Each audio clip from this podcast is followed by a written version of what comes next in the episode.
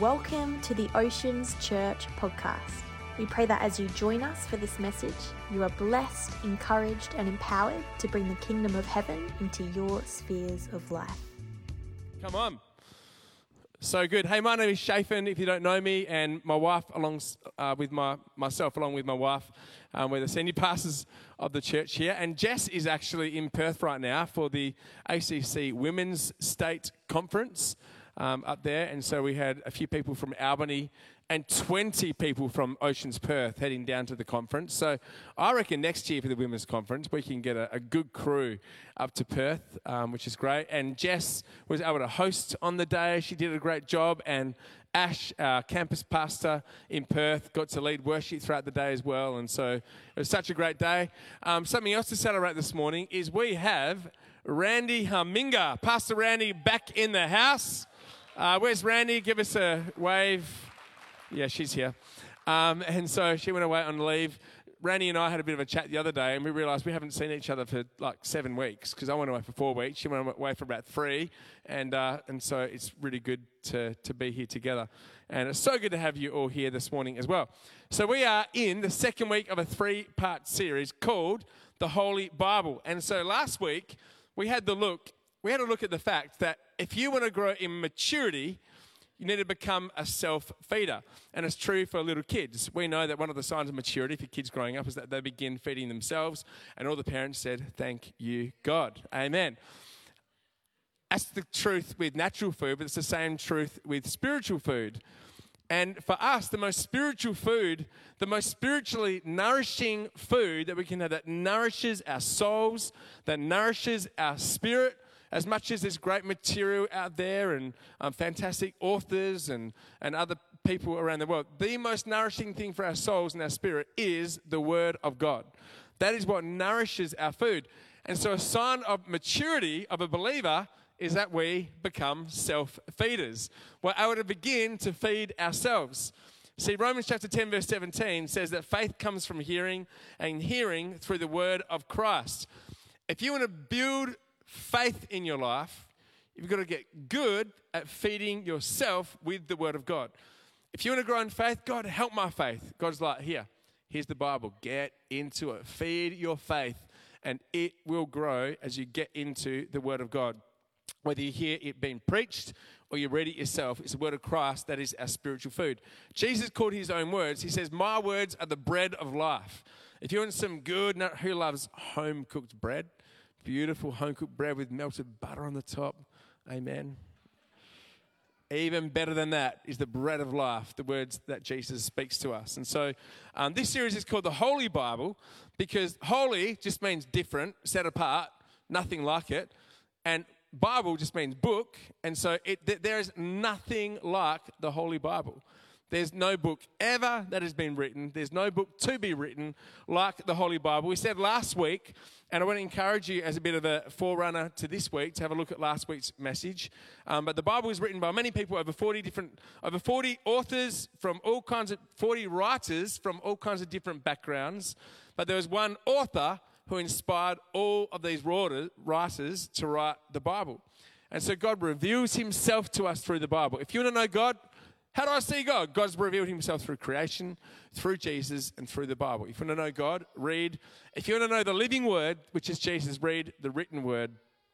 And so last week, we encourage you to do three things. We encourage you to love the word, to cultivate an appetite, just like you can cultivate an appetite for certain foods, cultivate in your life intentionally an appetite and a hunger for this spiritual word, which is the word of God. We encourage you to learn the word of God See, the more you learn it, the more you're going to love it.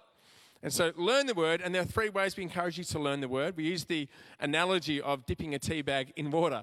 You know how you get a tea bag and you dip it in water? If you just do one dip, it sort of isn't quite tea yet, but you do multiple dips, and it really takes on the aroma and the flavors that are in the tea bag. In the same way, we want the, to take the word of God and dip it into our lives multiple times so we can begin to reflect the, the nature and the image and the character and the aroma of Jesus in our own life. And so the first step was really simple is to get a study Bible. We encourage people to do. So a study Bible enables you to not only have the Bible, but then they are, there are phenomenally gifted and smarter people than me that know all the historical context and they know Greek and Hebrew. They have done the hard legwork for us to help us to understand the literary style of that particular book in the Bible so we can find out and discover how to actually apply it to our lives. So, dip one was to get a study Bible, dip two is to actually read it. Amen. And if you're like me, you need a plan. In fact, we all need a plan. What's the saying? If you, if you don't have a plan, you plan to fail. So if, you, if you fail to plan, you plan to fail. Um, and so we, we're, help, we're helping you. We've got this Bible reading plan on your seat right now. You can reach out for it. So we've got a paper copy. Um, this is our Bible reading plan. Um, and this is a fantastic Bible reading plan we are going through as a church. Do not attempt to catch up if you miss a day. Just read that day's writing. Can I encourage you? This isn't a law. This isn't another to do list that you feel guilty about not achieving. This is just if you can get to the Bible, it's quick, it'll be done very soon. It's also got some basic instructions on how to spend time with God. So, this is a plan. If you've got other Bible reading plans, can I encourage you? Get into it, but put this first. If you're part of this church, this is what God is speaking to us as a church. I want to encourage you to do that. You can find it online as well. I use the PDF version uh, myself on these stays in their fridge. And number three, get into a group. Um, to, to dip to dip in the Word of God, get into a group. That means be part of Multiply or dinner party. Just on Thursday night, we went to Keely and Ash's place for a dinner party they hosted, um, which is fan. Yeah, give them a round of applause. So good. They were brave. It's their first time. They're like, oh no, how's this going to work? And, um, and they loved it. They told me at least. and, um, but we had a great time. You know, because not only are we reading about the word, but together we're wrestling with the word. We're, we're, talking about Sunday's message and going, how does this apply to our actual life? We're able to challenge and encourage each other, share testimonies. That, that dip really helps you to take on the aroma of Christ. It is so worth prioritizing doing it uh, in community. So love the word, learn the word, and then most importantly, is to live the word. There's no point in hearing about it. There's no point in reading all the instructions on the sunscreen. The real difference comes when you actually apply the sunscreen. It saves you from being sunburned. And so the real difference to the Word of God isn't how much you know, but how much you live it out in your life, how much you obey it, put it into practice, and it works. And so it is fantastic. So that's what we had a look at last week as a bit of a summary. And now this morning, okay, this morning we are going to have a bit of information overload. So, can I encourage you to take out your notes, take photos of the screens, do whatever you need to do, um, because we're going to get really practical. And so, the reason I'm behind this morning, what I want to do this morning is to give you confidence in reading the Bible. So, the devil has tried to undermine people's confidence in the Word of God. Oh, it's just another book. It's just a, just a book of myths and fables. Some of it's true, some of it's not. Some of it's made up stories. There's great principles in it. Even some more maybe liberal pastors believe. They're going, yeah, the Word of God, God is great, but yeah, some of the stories aren't really true because really, is it really that possible for Jonah to be stuck in a fish for three days? You know, of course it's a myth. But can I just highlight one thing? And that is to say, well, I agree. It is impossible. Humanly possible, it's impossible. But our faith is built on things that are impossible. What's right now is completely is impossible is the fact that you are even here. It is impossible for nothing, for everything to come out of nothing. But you know what we believe? God spoke. God created the world into existence. That is impossible. Jesus rose from the dead. That is impossible. There was Jesus who was born of a virgin. That was impossible. Our whole faith rests on impossibilities because we don't put our faith in what is humanly possible. We put our faith in a God who is a God of the impossible. And Psalm 33, verse 4 says, The word of the Lord is right. It is right and true. But then the skeptic, or maybe the person that's still on a discovery journey, will go, Well, that's good. The Bible says that about itself. Um, of course, the Bible will say that about itself. Um, does that mean that I just need to take a blind leap of faith and just believe it because I just have to believe it? Well, no, the good news is you don't. I mean, on one hand, well, you have to take the inevitable step of faith, right? There, there comes a point, no matter how much you know and how much evidence you have, you still got to take a step of faith because it's about a relationship with Jesus. But you can take a step of faith based on good evidence. And so, this is where I want to get to with the Bible to give us good evidence about why the Bible can be trusted. So, I've got seven convicting truths or proofs of how we can rely on the Bible. Um, but before we get into that, what I want to have a look at is something called textual criticism. Textual criticism. What I want to do is have a look at the reliability of the Bible that we, the authenticity and the reliability of the Bible that we have as it is today. See, one thing that the devil has used to undermine our trust in the Bible is to say, well, it's a bit like Chinese whispers. You know, it started off all right, but then, you know, there's a copy of a copy of a copy of a copy of a copy of a copy. And over time, it gets diluted and destroyed. And now we have a very poor copy of actually what was originally written. But textual criticism is, is actually a science that is used for all ancient texts to try to delineate how authentic what we have today is an accurate copy of the original manuscript or the original text. And so, what we have here is, a, is a, textual criticism it examines the number of copies that we have that are available to us today, and it looks at the time gap between when the original document was written and the earliest copies we have of that original document and then how many copies we have of those original documents. And so, so, first of all, you can see it on the screen. If you compare the Bible to other texts in ancient history, ones that are widely used in schools today and universities today that people rely on, we can compare and see how reliable the Bible is. For example, excuse me, I may need my water. Um, is it possible for you to grab a water? And thank you so much. Every time. Give it up for Nick. Thank you. Awesome. that was very well done. And so, first of all, we have the Greek historians, Herodotus and Thucydides, I think is how you say it. So, that was written in the 5th century BC, the first copy. And the earliest copy we have of this is in AD 900, 1,300 years later. And we only have eight copies of this. And then you go down to Roman historian Roman historian Tacitus, and there's a thousand year gap between his book being written and our earliest copies of this, and we only have 20 copies of this. Then you got Caesar's Gallic War. There were 950 years between the original and then the earliest copy. And again, we have 9 to 10 copies. Livy's Roman history, there's a nine, 900 year gap with 20 copies. But get this the New Testament is completely different. The New Testament was written Multiple letters written between 40 and 100 AD. And our earliest manuscripts are between 130 AD and 350 AD, depending on what uh, book of the Bible that you've got in the New Testament there. And there's a 170 year to 450 year gap between the earliest, between when it was written and the earliest copies we have of it. But get how many copies we have. It is crazy. Altogether, 24,600 copies. 5,300 Greek manuscripts, 10,000 Latin translations, and 9,300 others. And when you compare them to all to each other, the Bible is unbelievably accurate. There are no Chinese whispers. We have basically exactly the same copy of the original text. And so we can be confident in the authenticity and the reliability of the scriptures that we have today. And that is good news. That is great news you can be confident that what we're writing is what Paul wrote to the church in the New, in the New Testament. There's all kinds of other evidence you can have a look at for that. But what I want to get into now is seven convincing proofs that the Bible can be relied, relied on. This is drawing from sources from Chris Hodges, Nicky Gumbel, Rick Warren, and a few other sources as well. And so the first convincing proof is that the Holy Bible is historically accurate. It is historically accurate. So historians use three standards to prove if an ancient text is historically accurate. They use these three measures. First of all, they want to find out are there eyewitness accounts.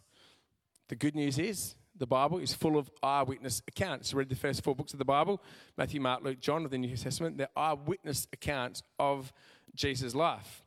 Number two, they were recorded and copied with extreme care. In other words, again, there's no Chinese whispers. and this is why God chose the Jewish people, in part, possibly. because the Jewish people were the most meticulous scribes in the world in terms of copying ancient texts. See, what they would do is they wouldn't just copy sentence by sentence or even word by word, they copied letter by letter. Think about the Torah, which is the first five books of the law. When they were copying the Torah, they would go letter by letter. And what they'd do to just to make sure that they didn't miss anything, to make sure that it was completely accurate, they didn't add anything in there or take anything out, they wouldn't go and count the number of words. They, they, they knew what letter was the middle letter in the Torah, and they count how many letters to the end of the book and how many letters back to the front of the book. And if the numbers didn't match, they'd throw away the whole thing and start again. They were meticulous when it came to copying to copying. And then number three, archaeological archaeological confirmation in terms of confirming the historical veracity of a book. And so when you read the Bible and go through the Old Testament, archaeological digs have revealed all of the all of the nations and all of the cultures that are revealed that are spoken about in the Bible. There are archaeological digs that confirm uh, that the Canaanites were resistant. Um, in the 1900s, they discovered the Hittites. Apparently, that was one of the last civilizations that they haven't discovered yet. And they thought, oh, well, maybe the Bible is false. But then in the early 1900s, they discovered the Hittites, which is fantastic. Um, and so we can be sure that the Bible is historically accurate. Number two, the Holy Bible is scientifically accurate. Now, this is a bit of a fun one. It is scientifically accurate. Now, have you heard of this saying? Trust the science. You just need to trust the science. Does that, does that get a few people, you know? just trust the science. But we know that science changes over time. Um, as, as, advanced as we think we are, we're still learning about God's creation. And all you have to do is cast your mind back 50 years or 20 years or 100 years, 200 years, 500 years about what the scientists were sure was the truth back then. Um, and science evolves and changes over our lifetime. And so, get this you would think, going back over a period of 1600 years, reading the Old Testament, that you come across a few things mentioned in Scripture that you're like, that's not true. That's not science. There's not one. There's not one mention in Scripture that actually contradicts the science of today. It is scientifically accurate. And I want to give you just some um, examples here. First, before that, Psalm 148, verse 5 to 6 says, Let every created thing give praise to the Lord, for he issued his command and they came into being. He set them in place forever, and his decree will never be revoked. And so, for example, the belief previously was that the world was flat, right? That was a belief for many, many years. Um, others theori- began to theorize it was round, people like Copernicus. But then in 1492, Christopher Columbus' voyage proved to the satisfaction of many that the earth is, in fact, round. It's a sphere, it's a globe. But get this 2,600 years before he went on his trip, Isaiah said in 40, Isaiah 40, verse 22, that God sits above the circle of the earth. So he could have saved a whole lot of money and time and effort. He could have just gone back to Isaiah. Oh, there you go, it is round. Okay, the word of the God Word of God stands true. The myth also was that the world had to be held up by something, otherwise, how could, it can't just float there on nothing. And so the Greeks believed that Atlas held the world on his shoulder. I stayed at a hotel in Perth actually recently, next door to a place that used to have a picture of Atlas holding up the um, holding up the globe. The Hindus apparently believe that the earth is held up on the back of an elephant that sits on the back of a sea turtle that sits on the back of a serpent. I feel sorry for the serpent underneath. There'll be a few, few back issues, maybe. See the chiropractor. Um, the Egyptians, who had brilliant minds and built the pyramids, they believed that the earth was held up by five pillars. Great scientific minds. I think that's maybe a bit more stable than maybe on the back of a snake on top of a on top of her. Um, but if you go to the book of Job, which is actually chronologically, it's the oldest book in the Bible. It sits somewhere in about Genesis chapter 10, if you're looking for a timeline there. But Job says this Job 26, verse 7. He says, God spreads out the northern skies over empty space, He suspends the earth over nothing. God suspends the earth over nothing. God holds the universe within His hands.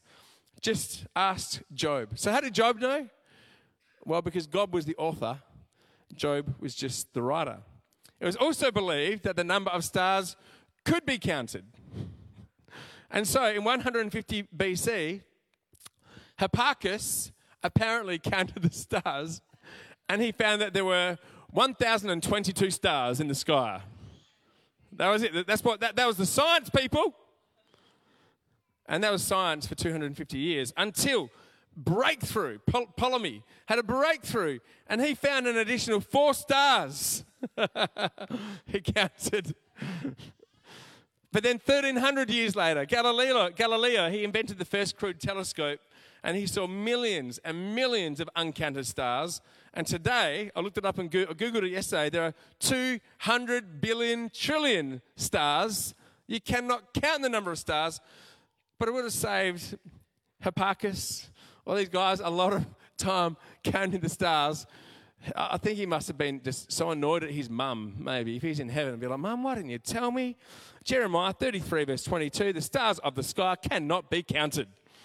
So the word of God stands true. it, it is scientifically accurate. This is another um, tragic one. Um, there used to be a belief that too much blood can make you sick. So there's a scientific practice called humorism, um, and they believed that infections and sickness came from four body fluids that you'd have to get rid of yellow bile, yellow bile, black bile, and that sounds like yucky. I'm like, yeah, get rid of that. Um, phlegm, yeah, that's like deadly. Get rid of that. Pray that one out. And blood.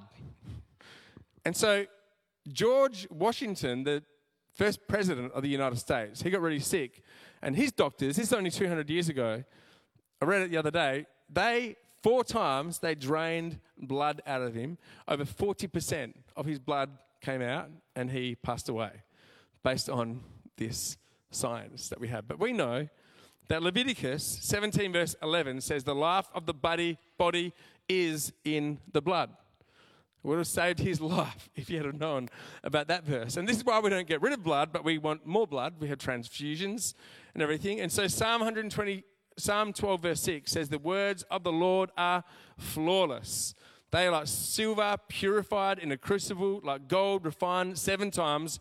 You can rely on the Bible. And by the way, if you want, just really quickly, if you want some apologetic, uh, I'm not apologizing. Um, I will if I do something wrong, but apologetics is a way for us to understand um, evidence for our faith. And you, if you want some apologetic um, information, you can find it on creation.com, answers in genesis.org, and carm.org, are three great websites, C A R M, which is great. So, number one, the Holy Bible is historically, scientifically accurate. Number three, the Bible, the Holy Bible is prophetically accurate. Now, this is a good one. See, this book was written again over 1600 years, and there were just over 1,000 prophecies throughout the Bible. That's a foretelling about the future, over 1,000 of them.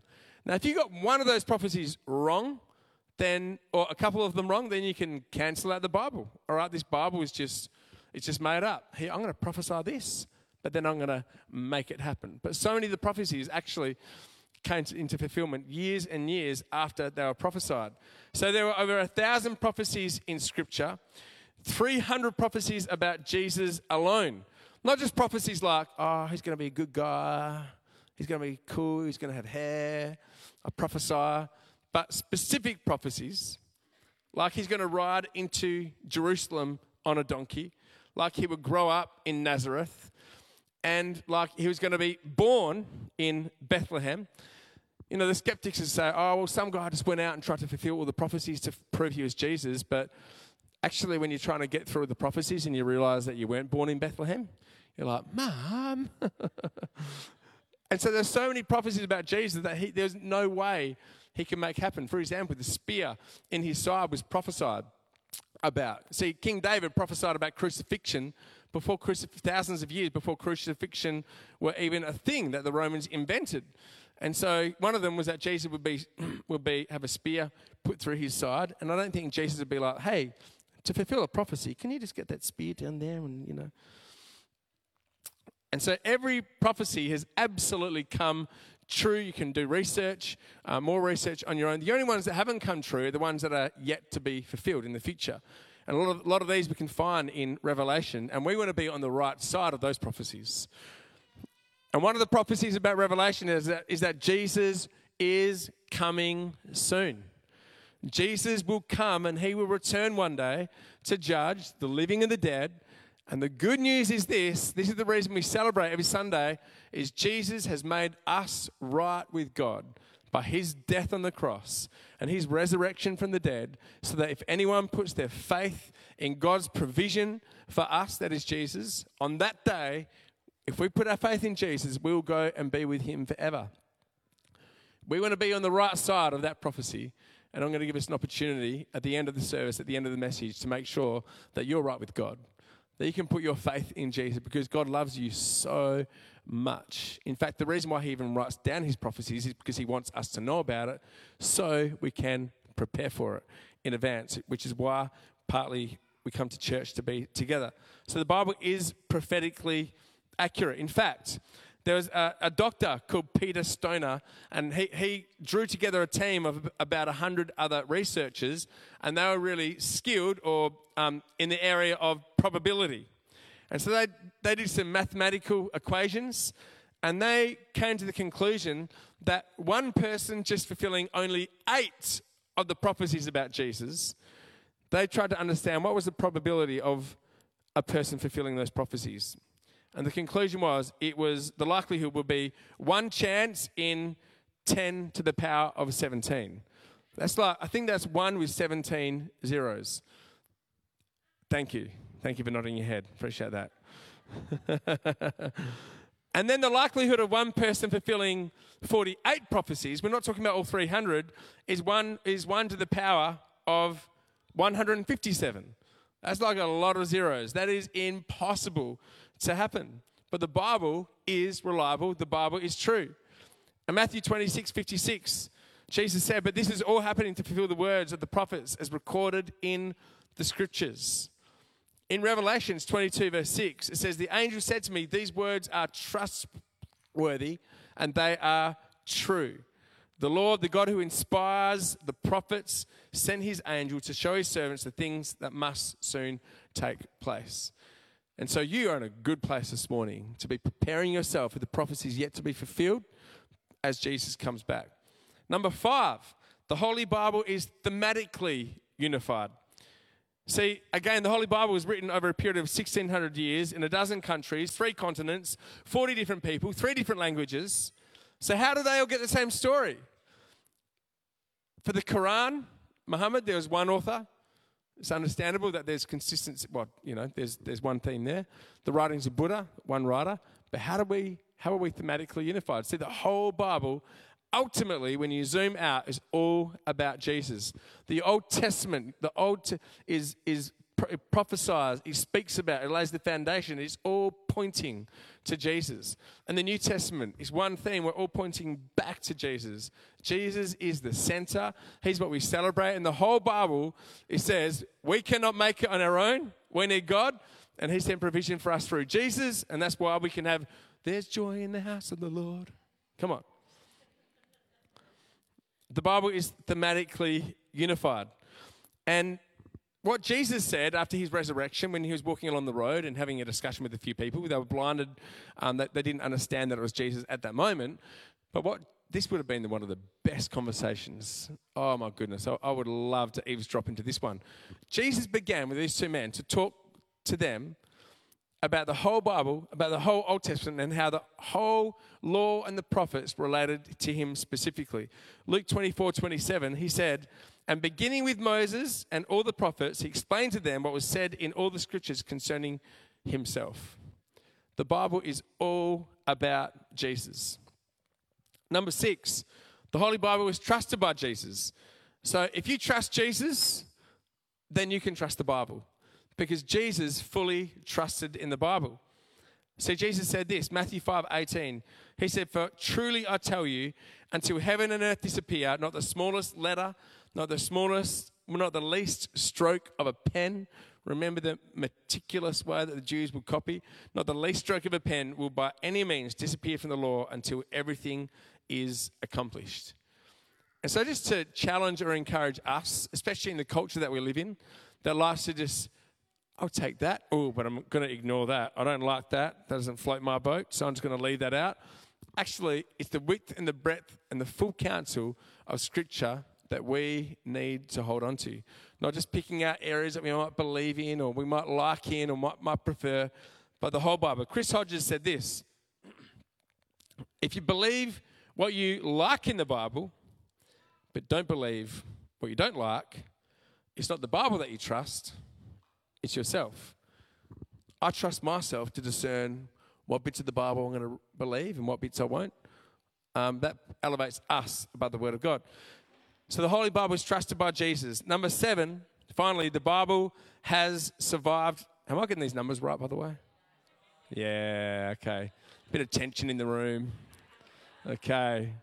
Yeah, yeah. All right. Thank you. Does that just make you feel relieved that I recognize that? It would for me. what number are we up to? Six. All right. The Holy Bible, Holy Bible has survived all attacks. The Bible is the, the most attacked book in the world.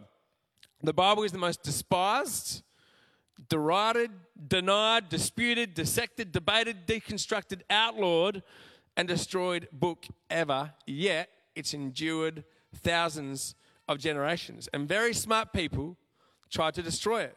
We said last week that the philosopher Voltaire said within 100 years of the Bible, within 100 years, the Bible will be forgotten. Um, and that was in the 1800s. But obviously, we said that that is not the case. In fact, the Bible Society purchased his house. Everyone's forgotten who he is, but we know the Bible remains. See, 1 Peter says, The grass withers and the flowers fall, but the word of the Lord endures forever. And so we know that the Bible is attacked today. And any of us that associate or stand in the Bible also can be attacked as well. We're not looking to be attacked. We're not self righteous and we're not, we're humble and we're loving and we're generous and gracious and listen and, and we're not just trying to be right because you might be right but you lose the person. We value people, but yet we stand firmly, immovably on the Word of God. And I remember about 10 years ago when, you know, right as we're around this huge cultural shift taking place in Australia, where we're essentially moved from a Christian nation really to a not really as Christian nation, I made the decision, God, I'm going to stand on your word, even if one day it means I might go to jail. Not trying to be a martyr or anything, but I just, I just thought, God, I, I never want to compromise your word.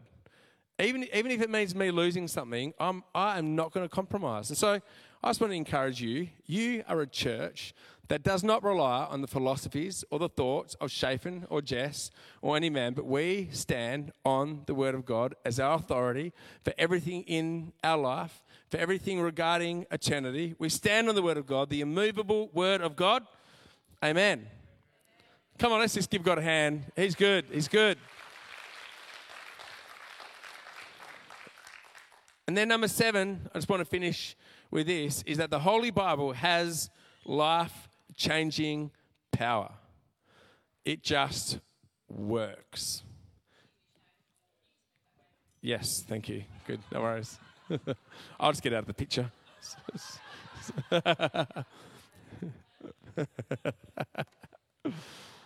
Love it. The Bible works. We don't just love the word and learn the word, but we live the word. And it proves to be true. So if you're here new to church, or you've been at church for a long time, and, and you want to experience God in your life, love the word, learn the word, and then live it. If, if you do it, it's going to work in your life. So many times we get our kids around. In fact, most mornings, almost every morning, we have what we call couch time, where we've actually got these cards that I've got an illustrator to write pictures on one side and a verse on the back, and we sit down to the couch, we read the Bible verse, and we discuss it, and then we pray in relation to that. And there are so many countless times where God speaks to our kids through the Word. He speaks to them, He does miracles, and it all begins with the Word of God feeding our feeding our faith. And our kids know it works. They're like, yeah, when you pray, it works. God answers our prayers. He's so good. And so, what I want to do is just encourage you, no matter where you're at, right? Is to go all in. Is to go all in with the Word of God. See, Jeremiah said this You will find me if you seek me with all your heart. Now, maybe there's some people here that have gone, Yeah, I've given God a go.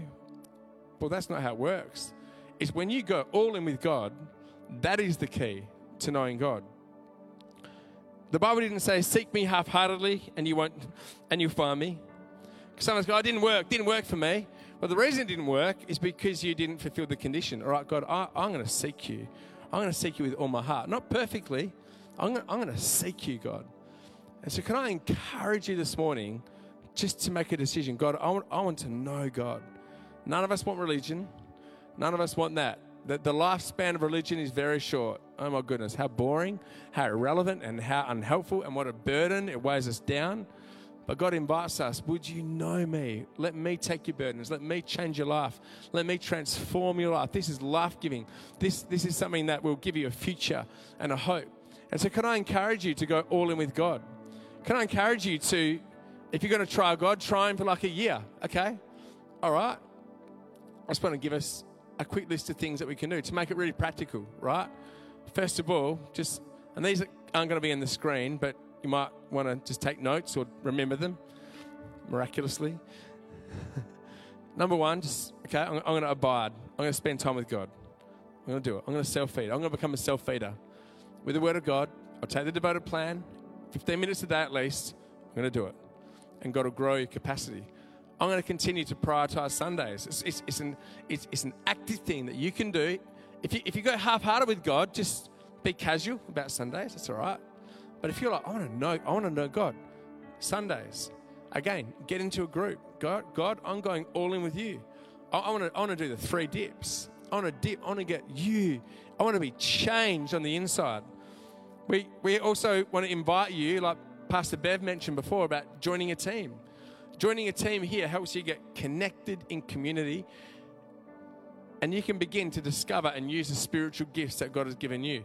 Such a key part of our faith is serving because Jesus said, I didn't, come to be served, I came to serve. If you want to know Jesus and follow Jesus, one of the most spiritual things we can do ends in serving and being like Jesus is one of the most Christ like things we can do. To encourage you to join a team. I to encourage you to be giving. You know, Jesus said, where, you, where your treasure is, there your heart is also. If you want to go all in with God, begin what we call the tithe. It's not paying for a service, it's an expression of my trust in God. God, my whole heart belongs to you, and not just Sundays, but my bank account, which represents the strength and the width of my life. God, I'm, I'm going to give generously. I'm going to grow in my generosity because I know life is not found in what I have, but in who I know. Why don't you begin to spend time praying? Develop a habit of praying and also bringing people to church on Sundays. There are so many of you who are here in this church right now, and as I look around the room, I'm just so glad that you're here. We're so glad that you're here with us. Aren't we, church? Come on. Come on, let's give them a round of applause. We're so glad that you're here. Because it's like when you go to the best restaurant and your friend goes there, you're like, how was it? And you just love to talk about it, or a TV series or something, and you just love to celebrate. And the pinnacle things we love to celebrate is just Jesus. And we, we love the fact that you're here. You're home, your family, and it's our honor just to do this journey with you in this short little life that we have. But you know what? We need to be bringing friends along to church. Thank you to those of you who have been bringing people to church. Not just a text and I'm done with it, but bringing people, come, come with me. Like the disciples, Philip said, Hey, Peter, come, come with me, come with me and see Jesus. Come to church with me, come and sit with me. Bribery, if necessary. Apply it. Let's live it out in our life. Jesus said this, John 8 31. He says, If you hold to my teachings, you're really my disciples, and then you know the truth. The truth will set you free if you know, if you gnosko is the great word. Gnosko is an intimate understanding of God, and He will set you, He will set you free. And so, what I want to do simply this morning um, is just give us the opportunity to make a decision. This morning, I make a decision. It's a faith step based on evidence. It's in the mind, but dropping it down to the heart. God, I'm going to take your word. I'm going to believe it. I'm going to love it. I'm going to learn it, and I'm going to live it out in my life. I'm going to give, make you the final authority for my life. This day forward, I accept your flawless word. I make it the final authority for my life. Even when it's not popular, when it's not easy, even if I don't like it, I bring myself under your word. Not me deciding how I'm going to live my life when I like it, what I'm going to take out of the Bible when I'm. But going, God, you are my Lord, and I submit to you. So why don't we all stand up this morning together?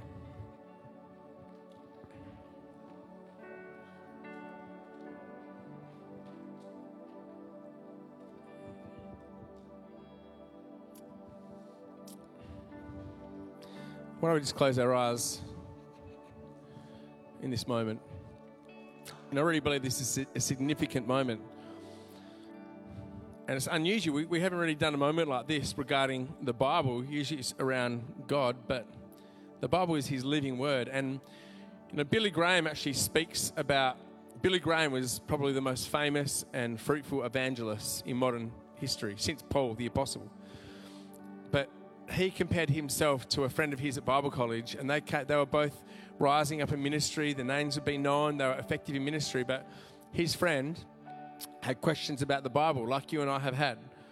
But then himself and Billy Graham and his friend came to a point of having to make a faith decision. Based on evidence, am I going to take the word of God as the authority in my life? Billy Graham chose to, and he became the world's greatest evangelist the world's ever seen since Paul. Um, his friend actually kind of dissolved out and his impact was minimized. He got into deconstruction and questioning the Bible and things like that. So I, so I know that this morning is a significant moment for you. To God, I draw a line in the sand. I want to put my faith in your word this morning. And so why don't you close your eyes this morning and why don't you just pray with me? As I pray, make this prayer your own prayer. Lift your hands in surrender to God if you like. The reason we say lift your hands so much in church is it's just an outward sign. God, I surrender. The Bible talks all about lifting our hands to God. Lifting our hands is surrender and in praise to God. And so why don't you pray with me this morning under the sound of your voice, under your breath? Why don't we pray, God, from this day forward, I will accept the Bible as your flawless word to me. And I make it the final authority for my life. Even when I don't understand it, when it's not popular, when it's not easy, and even when I don't like it. God, I thank you that you are God and I'm not. And I thank you for loving me enough to speak to me through your word. I want to, and I choose to love your word. I choose to learn your word, and I choose to live your word. Thank you for listening to the Oceans Church podcast. For more information, visit oceans.church.